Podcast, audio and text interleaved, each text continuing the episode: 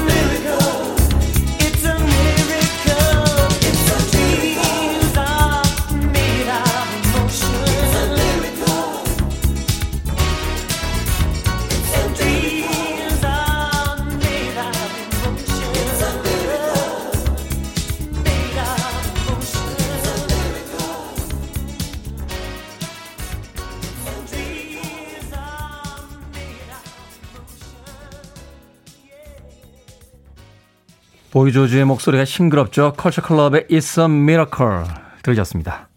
빌보드 kid의 아침 선택 김태훈의 Freeway 저는 클 태 자 쓰는 태디 김태훈입니다. 자 아침부터 어, 많은 분들께서 인사를 건네주셨습니다. K80320549님 오늘도 듣고 있습니다. 정현원님 오늘도 잘 듣겠습니다. 보내주셨고요. 수진님께서는 조우종의 FM 대행진 가서 1등 했다고 혼자 좋아하고 있었습니다. 하셨고요. 강하수님, 테디, 굿모닝. 어제 초복 삼계탕 드시고 원기 회복하셨습니까? 하셨는데, 저는 어제 예, 낙지 수제비 먹었습니다. 아, 닭고기는 평상시에 너무 많이 먹어서요. 복날은 좀 피해갔습니다. 6291님, 오늘부터 재택 들어가서 라디오 편히 끝까지 사수할 수 있습니다. 완전 좋아요. 그냥 계속 재택하면 좋겠습니다. 하셨고요. 0448님, 테디 안녕하세요. 제주에서 콩나물 두부 배달하는 애청자 진규아방입니다. 현재 시각 새벽 3시 10분인데 출발 전에 예약 문자 보냅니다. 라고 많은 분들께서 아침 인사 보내주셨습니다. 고맙습니다. 자, 청취자분들의 참여 기다립니다. 문자번호 샵 1061, 짧은 문자 50원, 긴 문자 100원, 콩은 무료입니다. 이번 주까지 계속해서 어, 청취율 조사가 진행이 되고 있습니다. 그래서 제가 지난주에 직접 여러분들께 전화를 걸어서 신규 청취자 영업을 했었죠. 그래서 궁금해졌어요. 과연 얼마나 이번 주에 새로 들어오셨을지 기대를 하면서 오늘부터 금요일까지 매일매일 새싹 청취자 20분께 커피 쿠폰 보내드립니다. 지난주에 저랑 통화하신 분들, 그리고 그분들이 홍보하겠다고 약속하신 바로 그분들, 뭐 그분들이 처음으로 문자를 보내주셔도 되고요. 지금까지 듣고 계셨던 분들 중에 한 번도 문자나 사연 보내지 않았던 분들이 계시다라면 새싹 청취자로 저희들이 인정해 드리도록 하겠습니다.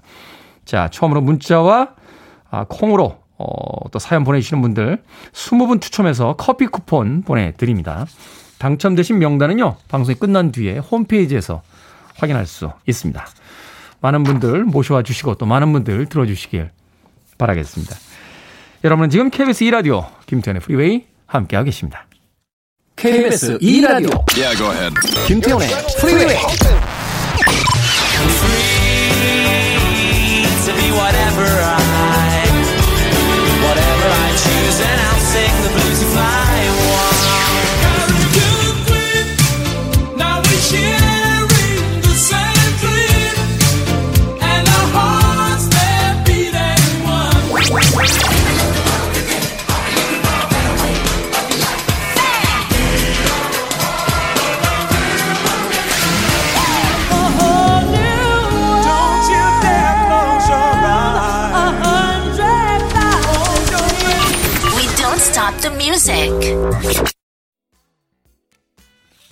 패트리스 루션의 Forget Me Not 드렸습니다.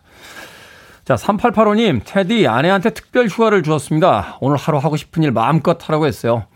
저도 지금 두 아들 아침 준비로 고등어 굽고 있습니다. 하셨습니다. 대단하신데요? 집에서 생선 굽기 쉽지 않은데, 예.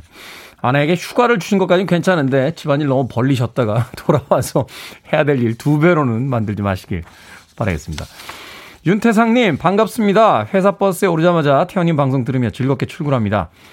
이사를 갔는데요. 회사까지 거의 2시간이 걸려요. 덕분에 평소 듣고 싶은 방송 처음부터 듣게 되니까 너무 좋습니다. 하셨습니다. 우리가 인생을 살면서 비관파가 있고 낙관파가 있는데 윤태상님은 낙관파 쪽에 가깝군요. 회사까지 거의 2시간이나 걸리는데 그럼에도 불구하고 방송을 처음부터 끝까지 듣게 돼서 너무 좋다라고 낙천적인 생각을 해주셨습니다. 고맙습니다. 자, K1206051군도, 예, 저도 처음입니다. 새싹이에요. 9989님, 김밥 준비하다 문자 처음으로 참여합니다. 라고 드디어, 예, 존재를 드러내 주셨고요. K1206052호님도 친구 소개받고 듣기 시작했습니다. 이제야 등장합니다. 여기가 그렇게 선곡 맛집이라면서요. 환영해 주세요. 라고 사연 보내주셨습니다. 고맙습니다. 왜 이제야 오셨습니까? 하지만 아직도 늦지 않았습니다. 이번 주가 청취율 마지막 조사 기간이니까 여러분들에게 예, 청취율 조사 기간에 전화가 가기를 진심으로 기도해 보도록 하겠습니다. 잠깐 스포츠 소식 좀 알려드릴까요? 어, 지난번에 코파 아메리카 축구 시합 있었죠. 아르헨티나가 브라질을 꺾으면서 이제 우승을 하는 장면을 보여주기도 했는데 지금 막 끝난 유로 2020에서 네, 영국과 이탈리아가 승부차기까지 가는 접전 끝에 이탈리아가 3대 2로 승리를 거뒀습니다. 영국 참 이 국제 대회에서 우승하기 쉽지 않네요. 영국이 축구의 종가라고는 하는데 사실 월드컵이라든지 기타 유럽 대회에서 그렇게 높은 성적을 거둔 경우가 그렇게 많지 않았었는데 이번에는 영국에서 벌어져서 우승하나 싶었는데 역시 승부차기에서 3대 2로 어, 패배했습니다. 그런가 하면 경기장 바깥에서요. 바리케이트를 무너뜨리고 티켓 없는 축구 팬들이 막 웸블리 구장으로 돌진해 들어가서 약간의 소란이 있었다고 하고요. 뉴스 보니까 또 그 복도에서 어, 아시안 축구 팬을 폭행하는 일이 벌어져서 어, 조금 음, 축제에 어울리지 않는 그런 모습들이 있었습니다.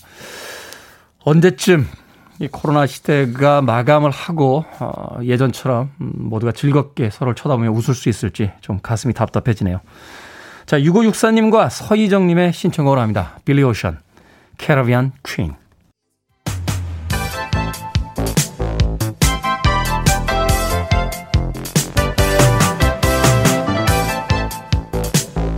시각 뉴스를 깔끔하게 정리해드립니다. 뉴스 브리핑 김원식 시사평론가와 함께합니다. 안녕하세요. 네, 안녕하십니까. 자, 더불어민주당 대선 후보 경선 후보가 6명으로 이제 최종 압축됐죠. 컷오프가 됐는데 향후 일정도 좀 궁금합니다. 네, 그렇습니다. 두 분이 탈락했죠. 양승조, 최문순 지사가 탈락을 하고요. 추미애, 이재명, 정세균, 이낙연, 박영진, 김두관 후보가 최종적으로 본 경선에 아, 올랐습니다. 네. 그래서 원래는 일정이 이제 권역별로 순회 방식으로 이루어지잖아요. 그렇죠. 그래서 다음 달 7일 이 대전 충남에서 시작을 해서 9월 5일까지 서울에 이르기까지 한 11차례 이렇게 예정이 돼 있는 그런 상황입니다. 네. 그리고 그 가운데 해당 지역의 대의원, 권리당원의 투표 결과는 당연히 현장에서 공개가 되고요. 또 선거인단 투표 결과도 세 번의 super week를 통해서 발표되고 9월 5일 서울 경선 종료와 함께 최종 후보자를 선출할 예정으로 있는데 여기서 이제 과반 득표자가 안 나올 수도 있잖아요. 그렇죠. 네, 그럼 이제 어떻게 해야 되느냐. 그래서 9월 10일 1, 2위 후보 간 결선 투표를 해야 되는 그런 음. 이제 예정이 있는데 예, 이런 음, 어, 일정에서 이재명 후보 같은 경우는 이제 아무래도 대세론을 굳히려고 할 거기 때문에 이 과반 투표 없이 예, 후보가 되려고 목표를 할 거고 이낙연 후보 등 다른 주자들은 이제 과반 저지 결선 투표 뒤집기 여기에 이제 총력전을 벼르고 있는 그런 상황입니다. 근데 이제 다만 여기 이제 변수가 하나 생겼는데요. 뭐냐면 코로나19가 지금 어 4차 대유행에 들어섰기 때문에 네, 뭐 잠시 후에 다루기는 하겠습니다만 지금 네. 4단계 오늘 첫날이죠. 네. 그래서 이제 경선 연기론이 이제 다시금 불거지고 있습니다. 그래서 이 추미애 전 장관과 박영진 의원이 이 그동안에는 좀 약간 좀 적극적이지 않았는데 이번에 연기론에 좀 힘을 싣고 있는 그런 상황이거든요. 이게 사실은 이제 그 일종의 그 지역 그 당원들을 이제 만나고 돌면서 이제 이벤트화되고 좀 이게 네. 열기가 좀 끌어올려져야 네. 사실 국민적 관심을 받게 되는 건데 네. 그 시기가 좀 어울리지 않는다 이렇게 보고 있는 네. 거죠. 이제 그런 점에 있어서 지금 약간 이게 변수가 이제 되겠고요. 근데 어쨌든 물밑 작업은 지금 하고 있는데 특히 지역 순회 경선에서 이제 어 아까 말씀드린 탈락한 이 최문순 지사, 특히 양승조 지사 이렇게 말씀드렸는데 이 양승조 지사의 조직표를 둘러싼 경쟁이 어쨌든 들어가고 있습니다. 음. 왜냐하면은 지역 순회 경선을 대전, 세종 등 충청권에서 시작을 하기 때문이죠.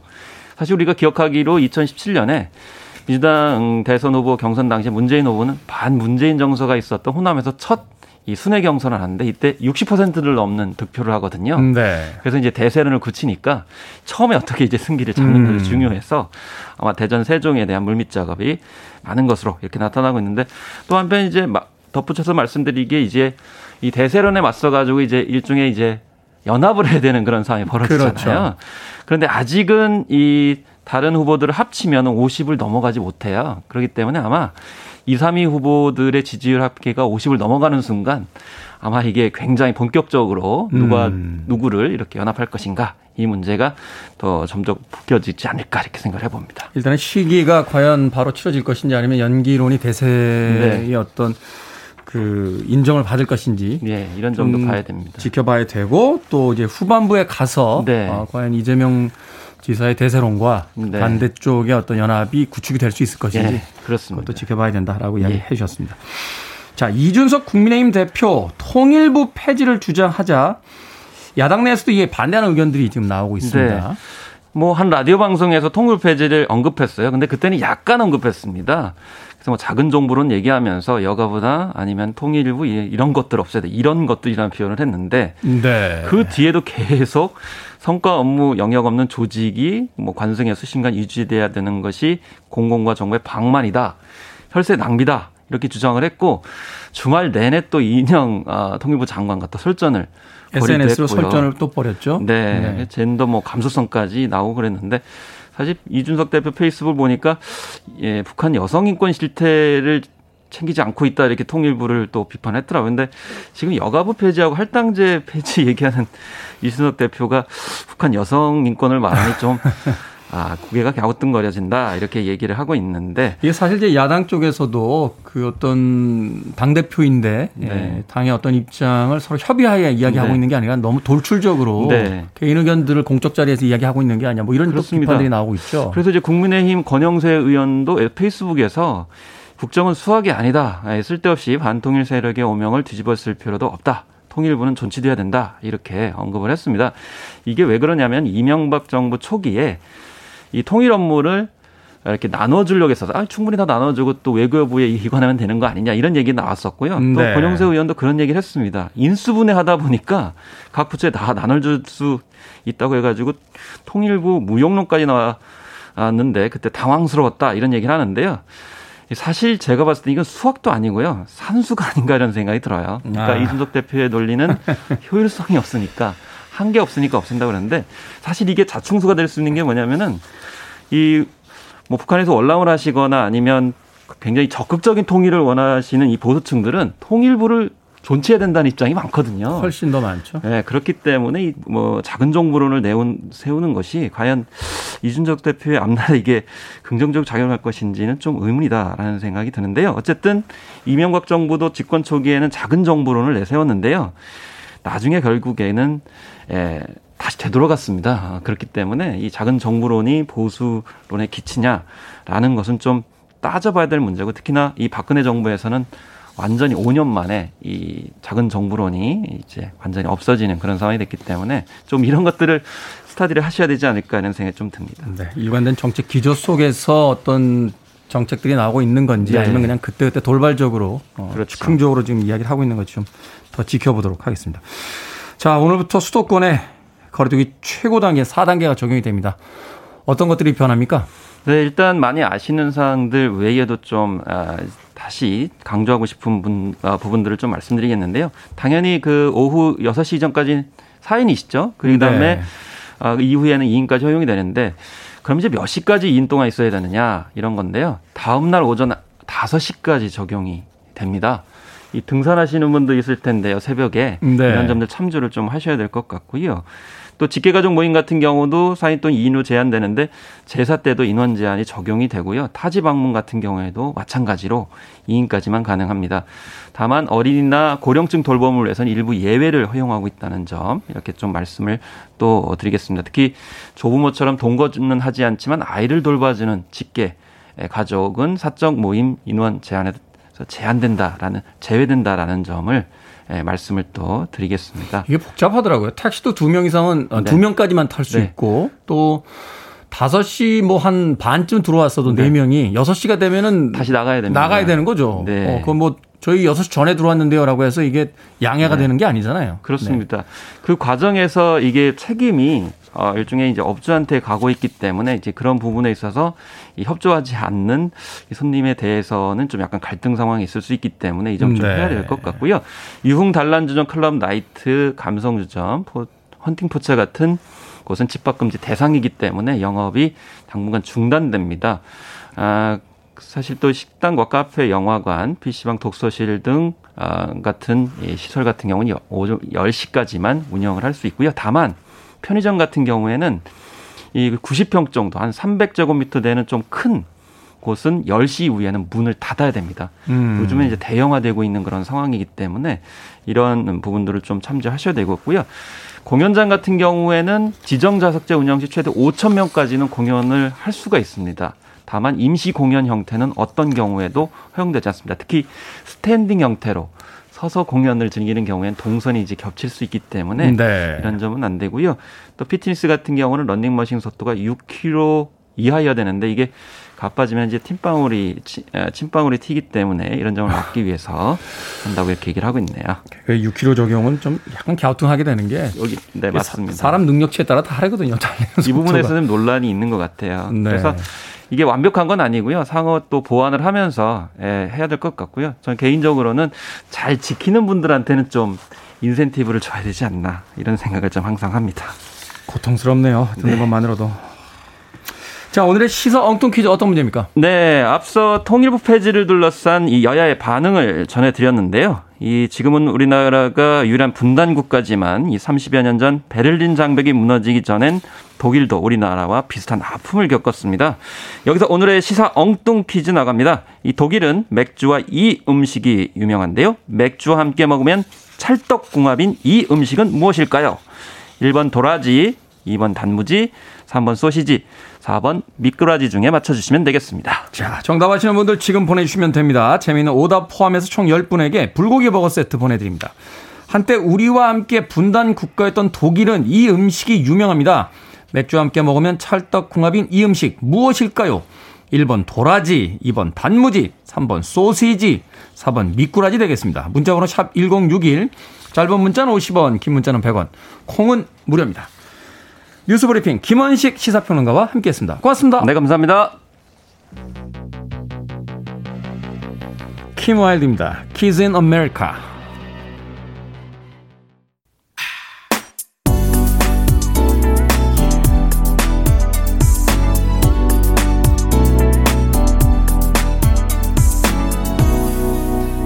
김태훈의 Freeway. 6699님과 이진실님의 신청곡이었습니다. 영화 노팅힐에 예, 수록됐던 곡이었죠. 엘비스 코스텔로의 She였습니다. 예전에는 그 샤를 아즈나부르라고 하는 프랑스 어, 샹송 가수의 버전으로 많이 들었는데 노팅힐이 나온 뒤에는 엘비스 코스텔로 버전으로 어, 전 세계에서 히트를 했습니다. 엘비스 코스텔로 She 청취자분들께서요. 어, 테디 화장실 갈 시간인가요? 쉬 나오네요. 라고 하셨습니다. 어, 썰렁해요. 이런 아재 개그 올리시는 분들 참, 네. 순간 피식 웃긴 웃었습니다. 네. 아, 참고로 말씀드리면 저는 2부의 첫 곡을 틀고 나서 되게 화장실을 갑니다. 자, 나정남님. 오늘 시사 엉뚱 퀴즈의 문제. 독일의 유명 음식 맥주와 함께 먹으면 찰떡궁합인 이 음식은 정답 3번 소세지인데 나정남님께서는 단무지입니다. 라면이 필수죠. 라고 아침부터 라면과 단무지의 조합을 외쳐주셨습니다. 2058님, 오늘 저녁 맥주는 네가 소시지라고 하셨습니다. 오늘부터 4단계 적용입니다. 아, 가능하면 한 2주 정도는 음, 불필요한 뭐 외출, 모임은 좀 삼가하는 게 좋겠죠. 유현철님, 안 가르쳐 주지. 5063님, 니콜라스 케이지라고 보내주셨고요. 어, 4648님, 소시지입니다. 코로나 잠잠해져서 친구들과 함께 맥주에 소세지 먹고 싶네요. 하셨습니다. 그렇죠. 예. 네. 저는 참 세상살이에 있어서 낙관적이고, 어, 긍정적인 면을 더 보려고 하는 성격인데, 이번 4단계 조치는 조금 힘들긴 하네요. 어, 그래도 끝이 있다는 걸 믿어봐야겠죠. 백신 접종률이 올라가고 있고, 어, 또 그 백신 접종률에 의해서 치명률이 떨어지고 있다라는 여러 연구 보고들이 또 들어오고 있으니까 요 시기 잘 지나면서 백신 접종 많이 맞으면 좋겠다는 생각 해 봅니다. 자, 15, 어. 자, 오늘 퀴즈 맞추신 분들에게 상품 드려야죠. 예, 불고기 버거 세트 제가 소개해드린 분들 포함해서 모두 10분에게 보내드리겠습니다. 당첨이 되신 분들은요, 방송이 끝난 후에 김태훈의 Freeway 홈페이지에서 확인할 수 있습니다. 또 콩으로 당첨이 되신 분들은요, 방송 중에 이름과 아이디 문자로 보내주시면 저희들이 모바일 쿠폰 보내드리겠습니다. 문자 번호는 샵1061, 짧은 문자 50원, 긴 문자는 100원입니다. 이지영님, 클래식 FM에서 넘어왔습니다. 테디님, 좋은 아침입니다. 라고 하셨는데, 제가 아는 그 이지영님인가요? 예, 클래식 음악 잡지 만드는 편집장님 계시거든요. 설마, 예, 클래식 잡지 편집장님께서 클래식 FM을 버리고 이리 오셨을 것 같지는 않고, 아무튼 궁금하긴 하네요. 어, 알고 있는 이름을 만나게 되니까. 1555님께서요, 어, 잘생긴 테디, 저는 제주에 사는데요. 여친이 육지에 살아요. 오늘 오후에 2개월 만에 여자친구가 옵니다. 벌써부터 두근거립니다. 하셨는데.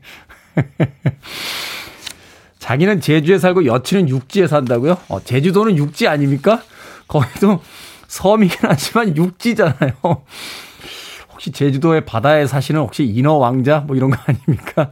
두 달 만에 육지에서 여자친구가 온다. 벌써부터 두근거린다라고 기대에 차서 문자 보내주셨습니다. 롤케이크 보내드릴게요. 155님. 음, 여자친구 오시면 두 분께서 어, 맛있게 나눠 드시길 바라겠습니다. 자, 이나린님과 이현숙님의 신청곡으로 합니다. 피보 브라이슨과 레지나 벨이 함께 했습니다. A Whole New World. Put on the radio. 김태훈의 Freeway.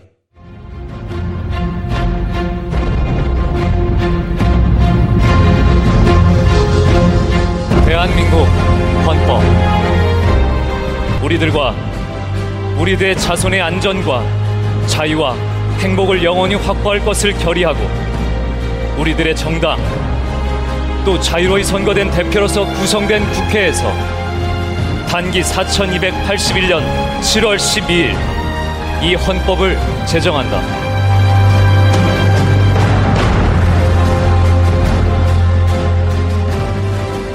대한민국 헌법 제1조 2항 대한민국 주권은 국민에 있고 모든 권력은 국민으로부터 나온다. 국가는 국민입니다. 생각을 여는 소리 Sound of Day. 2년 전 제헌절 경축식에서 배우 김남길 씨가 낭독한 제헌 헌법 전문의 일부와 영화 변호인에서 송강호 씨의 명대사 들려드렸습니다. 해방 후 우리 국회가 처음 한 일은요, 헌법을 제정한 것이었습니다. 바로 1948년 오늘 대한민국 헌법이 제정되었죠. 그리고 잘 아시는 것처럼 7월 17일에 공포됩니다. 헌법은 국가의 구성과 구성원의 기본권 보장 등을 규정한 국가의 기본법입니다. 그리고 그 내용은 총 130조에 걸쳐 유려하게 서술되어 있습니다. 흔히 법하면 어렵고 우리를 구속하는 것으로 생각하기 쉽습니다만 헌법은 이 땅에 사는 개개인의 존엄을 지켜주고 억울한 일을 당하지 않게 해주는 우리 사회의 기본 설명서 같은 존재입니다. 그러기에 재연의회가 가장 먼저 했던 일이 바로 헌법 제정이었을 겁니다. 헌법을 잘 살펴보면 그 형식 면에서도 국회나 대통령보다 국민을 더 앞세우고 있고 국민의 권리와 의무 중에도 권리가 먼저 나오는 걸 볼 수 있습니다. 또한 국민의 대표인 국회를 설명한 후에 최고 통수권자인 대통령을 설명하고 이후 사법부를 설명하고 있죠. 국가의 권력이 어디서부터 나오고 국가의 주인이 누구인지 헌법은 분명히 말하고 있는 겁니다. 자, 국가의 주인으로서 헌법의 주체로서 이번 주에는 자녀들과 함께 찬찬히 헌법을 한번 읽어보는 것은 어떨까요?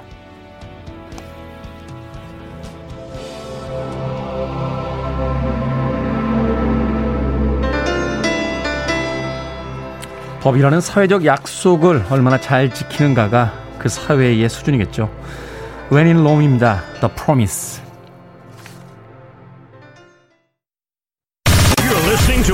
Best radio stations around. You're listening to 김태훈의 프리웨이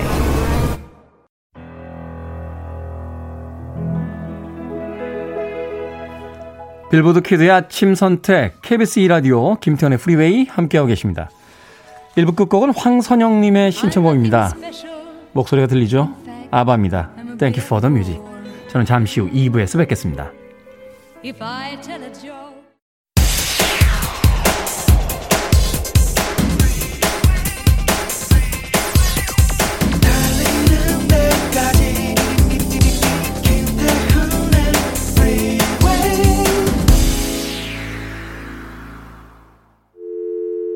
I need your arms around me. I need to feel your touch.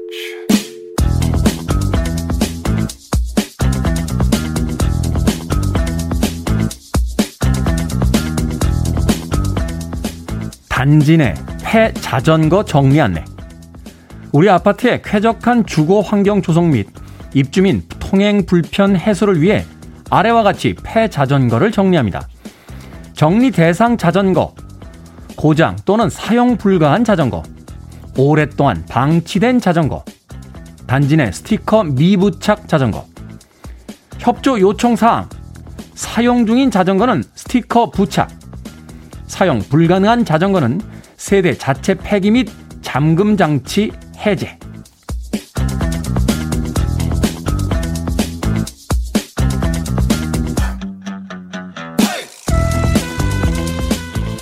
뭐든 읽어주는 남자. 오늘은 한 아파트 알림판에 부착된 단지 내 폐자전거 정리 안내문 읽어드렸습니다. 아파트 단지 자전거 보관소에 가면요. 누가 타긴 타는 건지 의문인 오래된 자전거들이 있습니다. 이사를 가거나 더 이상 타지 않아 방치된 것들이죠. 3년에 한 번 정도 정리를 하고 나면 보관소가 텅 비어 보일 정도라는군요. 그만큼 많은 사람들이 쓰던 물건을 그대로 두고 떠난다는 뜻일 겁니다. 한때는 설레는 마음으로 사서 학교에 학원에 직장에 열심히 타고 다녔을 자전거. 그동안 수고했다 라고 말해주는 건 지나친 감수성일지 모르지만요. 적어도 직접 버리든지 아니면 기부하든지 누군가에게 주든지 팔든지 해야 하지 않겠습니까? 내가 하지 않으면 누군가 내 대신 일해야 한다는 거 한 번쯤 다시 생각해 보시길 바랍니다. 종이로 만든 세상이라면 훨씬 더 모든 것들이 깨끗할 텐데 잘못된 건 싹 치우고 좋은 냄새를 나는 향수를 뿌릴 수 있을 텐데 라고 노래하고 있습니다. Dionne Warwick의 Paper Mache 들으셨습니다. 아파트 단지 저도 살고 있습니다만 돌아다니다 보면 참 누구 누가 주인인지 모를 물건들 어, 방치되어 있는 경우들 많습니다. 특히 자전거 보관소 보면요 녹이 아, 잔뜩 서른 채 어, 제가 보기에도 몇 년 동안 그 자리에서 꼼짝하지 않았을 것 같은 그 자전거들이 예, 놓여져 있거든요. 사실 어떤 그 쓰레기라는 느낌보다는 주인에게 버림받은 그 어떤 슬픈 애잔함 같은 게 느껴졌어요. 어, 자전거를 보다가 문득 울컥할 때가 있습니다. 그런 이야기를 하면 이제 주변에서는 저보고 이제 나이 들었다. 예, 호르몬 탓이다. 뭐 이런 얘기를 합니다만. 아, 저는 이 10대, 20대 때도 그런 문학적 감수성이 있었던 사람입니다.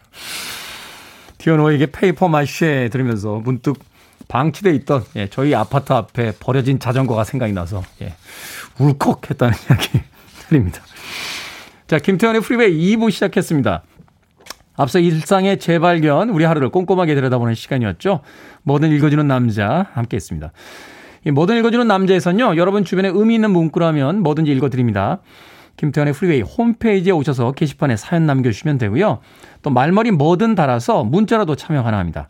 문자 번호는 샵 1061, 짧은 문자는 50원, 긴 문자는 100원, 콩으로는 무료로 어, 참여하실 수 있습니다. 채택되신 분들에겐요, 촉촉한 카스테라와 아메리카노 두 잔 모바일 쿠폰 보내드리겠습니다. 그리고 이번 주 매일 새싹 청취자 20분 추첨해서 커피 쿠폰 보내드립니다. 지난주에 제가 직접 영업한 분들 포함해서 새로 오신 분들, 그동안 사연은 안 보내고 조용히 듣기만 하셨던 분들, 아무튼 프리웨이에 새로 사연 보내시는 분들 저희가 20명 뽑아서 어, 모바일 커피 쿠폰 보내드리니까요. 어, 당첨은 홈페이지에 오셔서 직접 확인하시면 되겠습니다. I want it, I need it, I'm desperate for it. Okay, let's do it. 김태훈의 Freeway. 90년대 어느 날의 풍경이 떠오릅니다. 스펜시 펑킨스의 1979 그리고 김보배님의 신청곡 오아시스의 Whatever까지 90년대의 청춘들이 즐겨 들었던 음악 두 곡 이어서 들려드렸습니다. 당시에 이 모던 락 열풍 참 대단했죠. 어, 80년대까지 어떤 아티스트 쉽이라고 해야 되나요? 그 난해한 음악들 또 고수의 어떤 고난이도의 테크닉이 필요했던 어떤 음악들에서 조금 더 자유로워진 음, 그런 음악들이 90년대 청춘들에게 예, 선택받았던 음, 그런 시기가 있었습니다. 스매싱 펑킨스와 오아시스. 제 기억에 맞다면 아마 스매싱 펑킨스가 해체 선언을 하고 나서 마지막 공연을 우리나라에서 한 뒤 해체가 된 것으로 그렇게 기억을 하고 있습니다. 오아시스는 또 그 갤러거 형제 둘이 예, 싸움하고 나서 재결성될 가능성이 거의 없어 보이더군요. 아직도 별로 사이가 안 좋은 거로 어, 알려져 있습니다. 스매싱 펑킨스, 오아시스 두 곡의 음악 이어서 보내드렸습니다. 정희수님, 테디 코로나 예약 접종 신청하느라 잠을 제대로 못 잤습니다. 잠도 오고 너무 피곤하네요. 하셨습니다. 12시부터인가요? 그 어제 예약이 또 새롭게 시작이 됐죠. 55세부터 59세인가요? 어, 그렇게 제가 들었던 기억이 나는데. 너무 많이 몰려서 어, 사이트가 다운됐다 하는 기사도 있었습니다. 어찌됐건 정희수님께서는 또 예약 접종 어, 성공하신 것 같으니까 백신 잘 맞으시고 또 슬기롭게 이 시기 잘 버티시길 바라겠습니다. 4223님, 김태훈의 프리웨이 덕분에 추억에 젖어 행복한 출근길입니다. 모두 활기찬 한 주 시작하십시오. 라고 사연 보내주셨고요. 민정원님, 안녕하세요. 오늘 오랜만에 휴가 내고 집에서 듣고 있어요. 자격증 시험이 있는데 공부가 안 되네요. 하셨습니다. 네. 휴가 내고 집에 있으면 공부가 안 되지 않습니까? 4단계만 아니면 제가 노트북 사들고 커피숍이라도 나가시라고 이야기를 할 텐데, 야, 이 4단계 시작이 되면서 방송국 DJ들도 이게 참 힘드네요. 뭐라고 멘트를 드릴 수 있는 멘트가 별로 없습니다. 1120님, 테디 오늘도 역시 음악이 좋습니다. 오전에 잠시 서울에 올라온 김에 혼자 인사동 가려는데 코로나 여파로 가도 괜찮을지 모르겠습니다. 시골 처녀 도시 왔는데 63 빌딩만 봐도 서울은 설레네요. 지하철은 또 어찌나 헷갈리는지라고 하셨습니다. 예전 같으면은 아우 인사동 가시면 어디 가보십시오 어디 가보십시오라고 이야기 드리겠는데 말씀을 못 드리겠습니다. 뭐 이런 시기가 있나요? 1120님 오랜만에 서울 오셨다고 하셨는데 오신 김에 마트 상품권 보내드리겠습니다. 예, 인사동에서 못 드시는 거 있으면요 어, 돌아가셔서 마트에서 직접 사서 또 맛있게 요리해 드시길 바라겠습니다. 인사동에 가면은 된장 비빔밥집이 참 맛있는 집이 있는데. 네. 1120님. 전수경님, 방충망에 사마귀가 딱 붙어 있어요. 우리 집은 6층인데 어떻게 여기까지 왔을까요? 그것도 아기 사마귀인데 말이죠. 모험심이 강한 녀석인가 봐요. 세상을 바라보는 시선과 시각이라는 게 참 사람마다 다른 것 같아요. 저였으면은 아니 무슨 사마귀가 방충망에 붙어 있어 하면서 이렇게 툭툭 쳐가지고 떨어뜨리게 바빴을 것 같은데 예, 전수경님께서는 모험심이 강한 녀석인 것 같습니다라고 사마귀에다가 인격을 부여하시면서 새롭게 세상을 해석해 주셨습니다. 재밌네요. 그죠? 우리가 흔히 지나쳐가는 어떤 도시의 풍경 속에도 우리의 달라진 시각을 통해서 전혀 다른 세계를 만날 수 있다는 거 어, 멋진 것 같습니다. 전수경님, 앞으로도 재미있는 사연 많이 보내주시길 바라겠습니다. 자, 76년도였나요? 어, Gallagher and Lyle이 히트시켰던 음악인데 90년도에 예, 영국의 댄스 그룹인 Undercover가 리메이크한 곡입니다. 신윤성님의 신청곡으로 띄워드립니다. I wanna stay with you.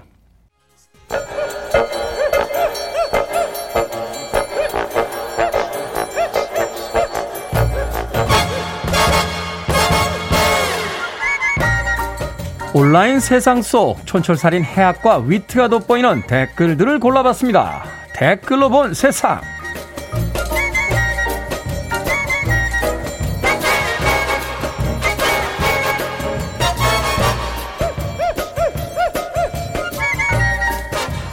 첫 번째 댓글로 본 세상. 에스프레소를 내리고 난 다음 원두의 99.8%는 찌꺼기로 버려지는데요. 이 찌꺼기로 벽돌을 만드는 업체가 있습니다. 습기 조절 능력과 은은한 향, 폐기되면 자연으로 돌아가는 장점이 있다는데요. 일본의 인테리어 업체에 수출이 되고 있답니다. 자, 여기에 달린 댓글들입니다. 큐트님, 커피 벽돌로 담장 쌓은 길거리에 있으면 향이 은은해서 데이트 장소로 딱이겠는데요. 아, 나는 여자친구가 없구나. 바나나님, 제가 마신 커피로만 집 두 채에서 세 채는 만들었을 듯 싶어요. 갑자기 뿌듯해지네요. 이거 재밌는데요? 미래에는 에스프레소로 지은 집, 예가체프 커피로 지은 집, Blue Mountain 커피로 지은 집, 뭐 이렇게 홍보하면서 집이 팔리는 건가요? 콩다방, 별다방, 음, 커피 사업체뿐만이 아니라 건설업체가 될 수도 있을 것 같습니다. 주식을 좀 사놔야 되나요?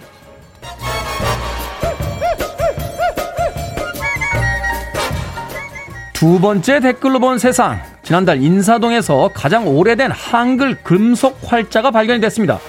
이번엔 경복궁에서 조선시대 궁궐 화장실 유적이 또 발견됐다고 합니다. 궁녀와 군사 등 궁에서 일하는 사람들이 사용한 공중 화장실로 추정이 되는데 과학적인 정화 시스템까지 갖추고 있다고 합니다. 여기에 달린 댓글들입니다. 수박 먹고 싶다님. 아니 현대 기준으로 봐도 과학적인 화장실이라니 정말 신기한데요. GA님, 조선시대 사람들은 자기가 쓰던 화장실이 이렇게 화제가 될 거라는 걸 상상이나 했을까요? 뭐 새로운 문화 유적이 발견되는 건 좋은 소식이죠. 그런데요, 어, 좋은 소식이 아닌 분들이 계십니다. 바로 수험생들이죠. 외워야 할 게 점점 더 많아질 테니까요. 이러다가 국사책 한 500페이지쯤 되는 거 아닙니까? 아, 우리는 다시 대입 시험 안 보는 것만으로도 충분히 행복한 겁니다.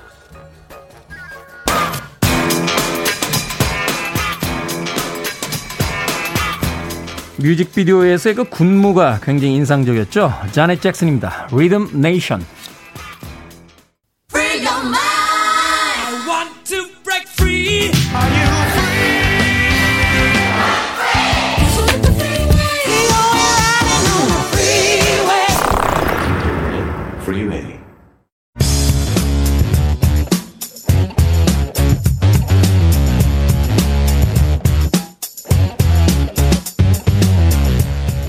월요일은 과학 같은 소리 안에 과학 속의 재미있는 이야기만 쏙쏙 모았습니다. 국립과천과학관의 이정모 관장님과 함께합니다. 안녕하세요. 안녕하세요. 과천과학관의 이정모입니다. 자, 뭐 코로나 시기긴 합니다만 어찌됐건 해수욕장이 지금 개장을 하고 있는데 물론 코로나19 제일 주의해야 하겠습니다만 최근에 이 뉴스를 보니까요. 독성이 있는 문어, 뭐 해파리 심지어는 뭐 대만에서 그 발견됐던 물뱀 같은 경우가 또 뭐 제주도 쪽으로 올라온다 뭐 이런 이야기도 있거든요. 예. 독이 있는 문어, 독이 있는 해파리. 이게 어떤 겁니까? 예, 일단 그 독이 있는 물뱀, 바닷뱀을 보고 싶으면요. 서천에 있는 국립해양생물자원관 자원관을 가시면 살아있는 물뱀을 보실 수가 있습니다. 근데 그 물뱀은 정말 맹독이잖아요. 예. 물리면 큰일 나지 않습니까? 워낙에 우리나라에 사는 게 아니었죠. 네. 이제 우리가 점점 더워지다 보니까 올라오고 있습니다. 네. 이런 게 한두 가지가 아닌데요. 노무라 입깃 해파리. 이제는 익숙해진 이름입니다. 여름이면 흔히 들리는 노무라 입깃 해파리는 다 자라면 몸통 지름이 2m에 달해요. 저 그거 봤어요. 예. 예, 저, 그리고 저 옛날에 스쿠버 다이빙 할 때 그 물에 내려가는데 물 밑이 하얘서 예. 하얀 모래인가 하고 내려가는데 정말 사람만한 해파리가 한 수십 마리가 거기 있는데 저거 엄청 겁먹어서 올라가. 무게가 200kg이 돼요. 그러니까 얘네가 200kg 요? 예. 그래서 얘네들이 막 그물에 걸리면 어부들이 큰 고생합니다. 아, 그렇겠네. 입깃 해파리에는 독이 있는데 그 독소가 52가지나 돼요. 한 독이- 가지 독소가 아닙니다. 독이 52가지. 예, 종합 선물 세트입니다. 독사의 독도 들어있고 독거미의 독도 들어있어요. 치명적인 독성을 지니지만 하도 독성분이 복잡해서 아직 해독제가 없습니다. 노무라 입깃 해파리가 많이 알려진 것과 달리 새롭게 등장한 문어도 있는데요. 파란 고리 문어라고 합니다. 파란 고리 문어. 이름처럼 화려한 녀석이에요. 평소에는 노란색에 가까운데 사냥을 하려거나 아니면 위험을 감지하면 파란 줄무늬가 생기고 이 줄무늬가 고리 모양으로 빛이 나요. 아름답습니다. 그래서 사람들 본 사람들은 만지려고 하죠. 음. 근데 그 테드로도 톡신이라고 하는 독이 있는데요. 청산가리보다 10배, 도고보다 1000배나 강력한 맹독을 가지고 있습니다. 신체를 마비시키고 호흡 곤란을 유발합니다. 사실 이제 물에 들어가면 뭐 살아있는 생명체뿐만이 아니라 그 자연 경관도 손대지 말라고 하거든요. 돌도 만지지 말라고 네, 하죠. 아무것도 만지지 마라. 사실은 그 그것도 이제 자연을 보호하는 것이기도 네. 하고 또 자기를 보호하는 것이기도 한데 사람들이 그런 지식이 없다 보니까 이렇게 화려하고 이러면 예쁘다고 만지면서 이제 문제가 생기는 것 같은데. 항상 예쁜 놈들이 문제죠. 그러니까 보지 못했던 것들을 이제 보기 때문에 그런 호기심이 생기는 것 같은데 네. 이 낯선 바다 동물들이 왜 갑자기 이렇게 많아지는 겁니까? 이게 또 지구 온난화 때문입니까? 그렇습니다. 지구가 가열되면서 우리나라 해안도 더워지고 그러면서 나타나기 시작한 거죠. 게다가 해파리 같은 경우는 천적인 물고기를 하도 우리가 많이 잡았더니 해파리가 살기 좋은 곳이 됐습니다. 아, 이 물고기들이 해파리를 잡아먹는데 네, 뜯어먹을 해파리 물고기들이 많이 적어진 거예요. 하도 음. 남획을 해서.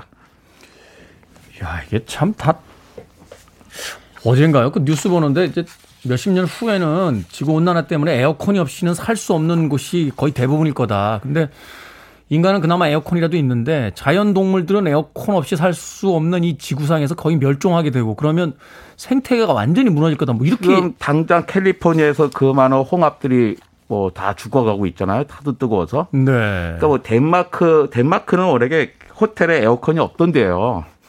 그렇다고 그러더라고요. 네. 예, 북유럽 에어컨을. 달려 그래도 달 수 있게 구조가 되어 있지 않다고 합니다. 한 번도 생각을 안 해봤기 때문에. 그러니까 사람도 이렇게 새롭게 당하면 힘든데 그 동물들 특히 고착 생활하는 동물들은 얼마나 힘들겠어요. 그러네요. 아무튼 오늘 독성 해양 생물에 대해서 이야기를 나누고 있는데 근데 독이라는 게 우리 주변에도 있지 않습니까? 그 여성분들 또, 뭐 여성 남성분들도 많이 하죠. 이 주름이나 이런 거 잡히면 여기 보톡스라는 거 맞잖아요. 예. 그것도 원래 독, 독에서 가져온 거 아닌가요? 그렇죠. 이제 뭐 다 아시는 이야기입니다. 그러니까 보톨리스 균은 보톨리누스 독을 만들어서 식중독을 일으켜요. 식중독이라 해도 다 같은 식중독이 아닙니다. 보톨리누스로 인한 식중독은 치사율이 30에서 80%에 달합니다. 아. 그러니까 세균으로 인한 식중독 가운데 치사율이 가장 높죠. 그렇군요. 뭐 치사율 30에서 80%면 엄청난 건데. 근데 이 보톨리누스라는 이름이 원래 소세지를 뜻했다 하는 이야기가 있던데. 그렇습니다. 왜 이런 이름이 붙었냐면 네. 1820년 소시지를 먹고 탈이 난 사람에게서 발견됐기 때문이에요. 아. 라틴어로 소시지를 보툴루스라고 하거든요. 보툴루스. 근데 알고 봤더니 소시지가 문제가 아니라 소시지에 살고 있던 박테리아가 그 진범이었던 거죠. 음. 보톨리누스 독은 신경 조직과 근육을 마비시키는데 화학 구조에 따라서 A형부터 H형까지 8가지가 있어요. 근데 그 가운데 가장 독성이 강한 H형은 아마 지구에서 가장 강한 독성 물질이라고 할 수 있을 겁니다. 코브라의 독보다 1조배 강하고요. 400g이면 인류 전체를 죽일 수도 있습니다. 예? 티스푼 하나면 4천만 명이 죽을 수도 있을 정도예요. 참고로 이라크, 캐나다, 폴란드가 인구가 4천만 명이 안 돼요. 티스푼 하나면 4천만 명이 죽을 수 있다고요? 예, 어마어마한 독이죠. 무슨 독인데? 갑자기 말이 안 나오네요. 이렇게 무서운 독인데 근데 왜 주변에서는 그래도 보톨리누스 독에 뭐 중독됐다 뭐 이런 기사는 그렇게 우리가 쉽게 보지 못하고 있지 않습니까? 예, 다행히 강력한 독은 살아남기도 쉽지 않더라고요. 일단 보톨리누스 세균은 산소가 있는 곳에서는 살지 못합니다. 120도에서 아. 4분 이상 가열하면 또 죽어요. 이 세균에서 나온 보톨리누스 독소도 100도에서 10분 이상 가열하면 분해돼서 없어집니다. 우리 보통 산소가 있는 공기 중에 음. 생활하고 또 음식을 가열해 먹잖아요. 그렇죠. 그래서 이 균과 보톨리누스 독은 찾아보기 힘들죠. 아, 그러니까 산소가 있는 그 공기 중에 노출되면 죽고 네. 또 어떤 액체 상태에 들어가 있다 할지라도 120분에서 4분 이상 정도 가열하면 죽는다. 그러니까 여름철에 꼭 그 나름식 먹지 말고 이렇게 끓여 먹으라고 했던 것들이 다 이유가 있는 거고. 그렇습니다. 근데 살아남기가 쉽지는 않은데 그렇다고 완전히 안심할 수는 없는 거 아닙니까? 그렇죠. 보톨리스 세균은 생존 환경이 나쁘면 증식하지 않고 포자를 형성해서 휴면 상태에 들어가요. 음. 이 포자가 열에 강해요. 그래서 통조림이나 소시지를 만들 때 멸균 처리가 제대로 안 되면 보톨리스 균의 포자가 그 안에 들어있을 수 있죠. 통조림 안은 산소가 없잖아요. 그렇죠. 이 포자가 발화해서 보톨리스 균이 증식할 수 있습니다. 그러니까 보톨리스균은 통조림 안에 음식을 분해해서 마음껏 증식하면서 독소를 내뿜는 거죠. 이 통조림을 먹은 사람은 심각한 식중독에 걸리게 되는 겁니다. 요즘은 없어요. 제가 어릴 때만 해도 통조림 구분하는 법이 교과서에 나왔었어요. 음. 통조림에 부풀어져 있는 것은 절대로 먹으면 안 된다. 맞아요. 이런 거였죠. 빵빵해진 거는 먹으면 안 된다. 그렇죠. 아. 왜냐하면 세균이 통조림 안에서 증식하면 가스가 만들어서 통조림이 부풀기 때문입니다. 아, 그렇군요. 아니 그러면 그 저희 예전에 할머니가 그 어린 아이들에겐 꿀 먹이는 거 아니라고 거기 독 있다 뭐 이렇게 얘기했는데 그 어른들 말은 항상 다 맞아요. 그러니까 꿀에도 보톨린 수균의 포자가 있을 수 있습니다. 하지만 괜찮습니다. 포자가 세균으로 발화해서 독소를 만들기 전에 위 속에서 죽기 때문인데요. 네. 위 속에는 위산도 있고 다른 장내 세균들이 있어서 다른 세균의 증식을 막습니다. 하지만 돌 전에 영아에게 큰 문제를 일으킬 수가 있어요. 영아의 경우에는 위산 분비 기능이 아직 발달하지 않았고 장내 세균도 발달하지 않았기 때문이죠. 음. 사람의 장에는 산소가 거의 없으므로 영아의 장에서 보툴린수균이 증식할 수 있습니다. 그러면 이 세균이 내뿜는 보툴린수 독이 영아에게 중독될 수 있기 때문입니다. 이게 참 어제까지는 참 편안하게 살았는데 예, 오늘 또 관장님에게 독에 대해서 얘기를 들으니까 갑자기 또 세상이 무서워지시죠. 아, 그렇잖아 도 영아들에게 꿀 주고 그러지는 않았잖아요. 그렇죠. 뭐 요즘은 뭐 그런 정도의 상식은 다들 가지고 계시기 때문에 별일 없을 거라고 생각이 됩니다. 음악 한 곡 듣고 옵니다. 팀명이 포이즌이었습니다. 아, 하드락과 헤비메탈을 들려줬던 팀이었죠. Nothing but a good time 듣습니다.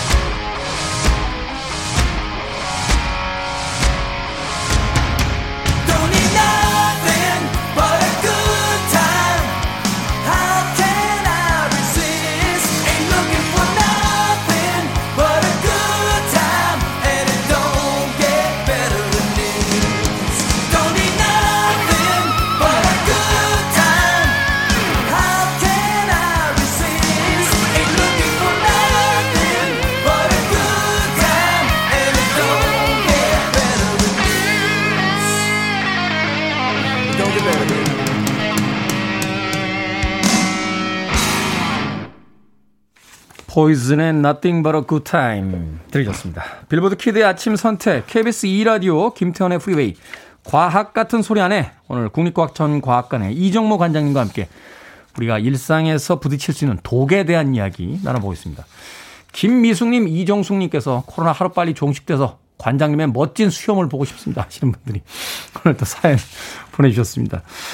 자, 보툴리누스균 이야기하고 있는데 바로 이게 이제 보톡스에 쓰이는 거잖아요. 예. 이게 어떤 원리로 미용에 쓰이는 겁니까? 그 이제 사시 치료에 먼저 썼습니다. 사시는 그 안구를 움직이는 근육이 근육을 제대로 조절해서 조절하지 못해서 생기는 현상이에요. 네. 그러니까 1970년대 미국 안과 의사들이 안구를 지나치게 당기는 근육에 보톨리스 독소를 좀 넣으면 그 보톨린 독소가 워낙에 근육을 마비를 시키니까 네. 치료를 할 수 있지 않을까 하고 한번 해봤어요. 음. 그랬더니 정말로 사시 치료가 되는 거예요. 어. 그러니까 눈- 그러자 이제 눈꺼풀이 떨리는 안검 경련이나 눈꺼풀이 자주 다치는 현상에도 이 보톨리스 독소를 이용했죠. 네. 근데 1990년에 부작용이 드러났습니다.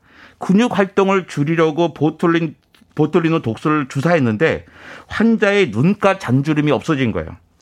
표정에 쓰이는 주름 근육이 마비돼서 네. 근육 주름이 펴진 겁니다.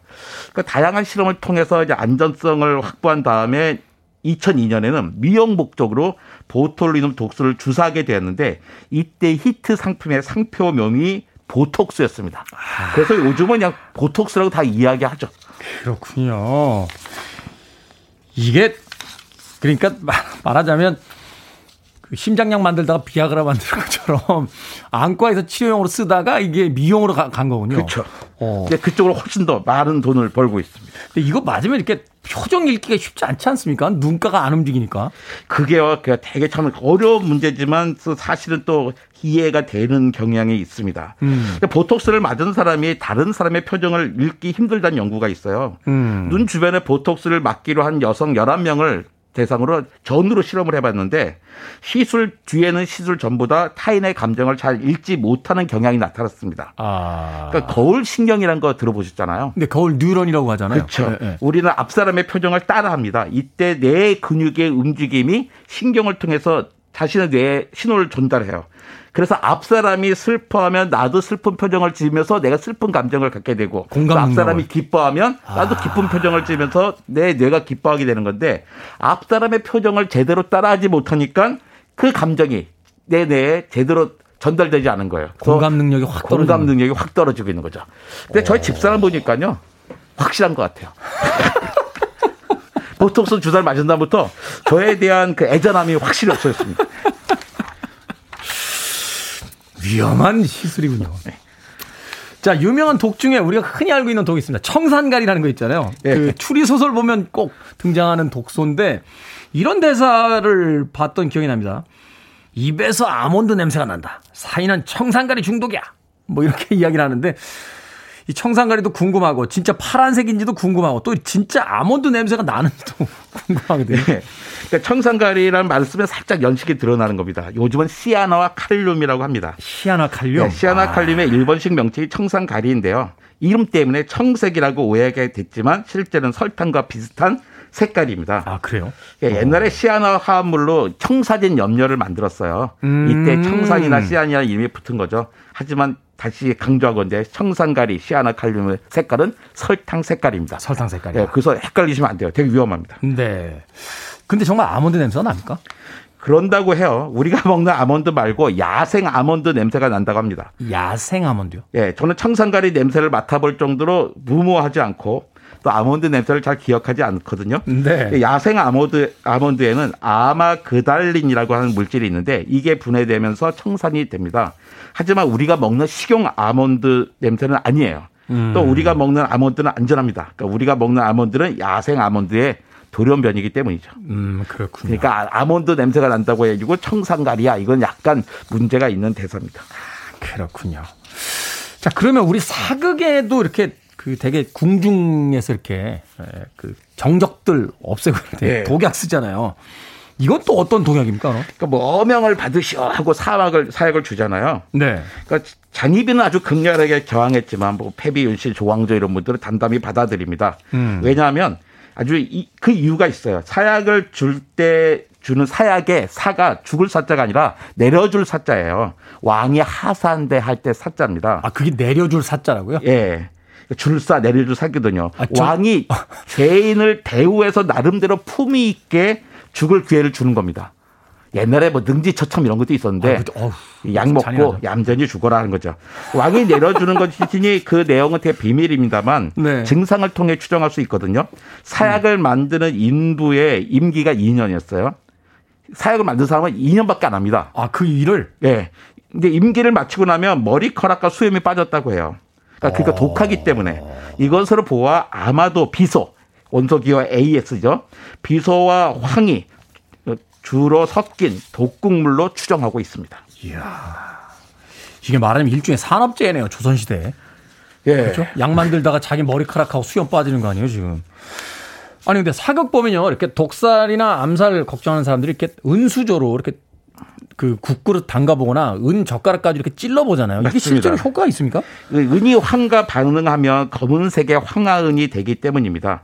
암살이 걱정되는 사람은 아마 달걀찜을 먹지 못할 거예요. 네. 달걀찜에도 황 성분이 많아서 달걀찜에 은수를 떠도 색깔이 변하기도 하기 때문입니다. 그렇군요. 독이라는 것을 우리가 무섭게만 생각하는데 에, 사실은 그 적절한 어떤 쓰임에 있어서는 또 우리가 이게 또 도움이 되는 것도 또 있겠죠. 제일 중요한 건 양입니다. 뭐든지요. 조금 있으면 약이 되고 많으면 독이 될 수도 있는 거예요. 그렇죠. 밥도 많이 먹으면 독이죠. 그래서 물도 많이 먹으면 죽습니다.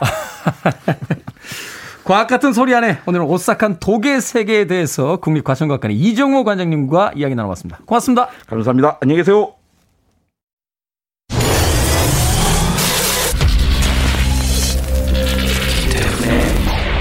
Freeway.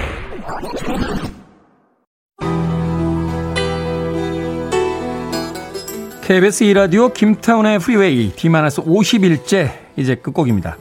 제시카 심슨 I wanna love you forever 월요일이 시작이 됐습니다. 오늘 하루 편안하게 보내십시오. 저는 내일 아침 7시에 돌아오겠습니다. 고맙습니다.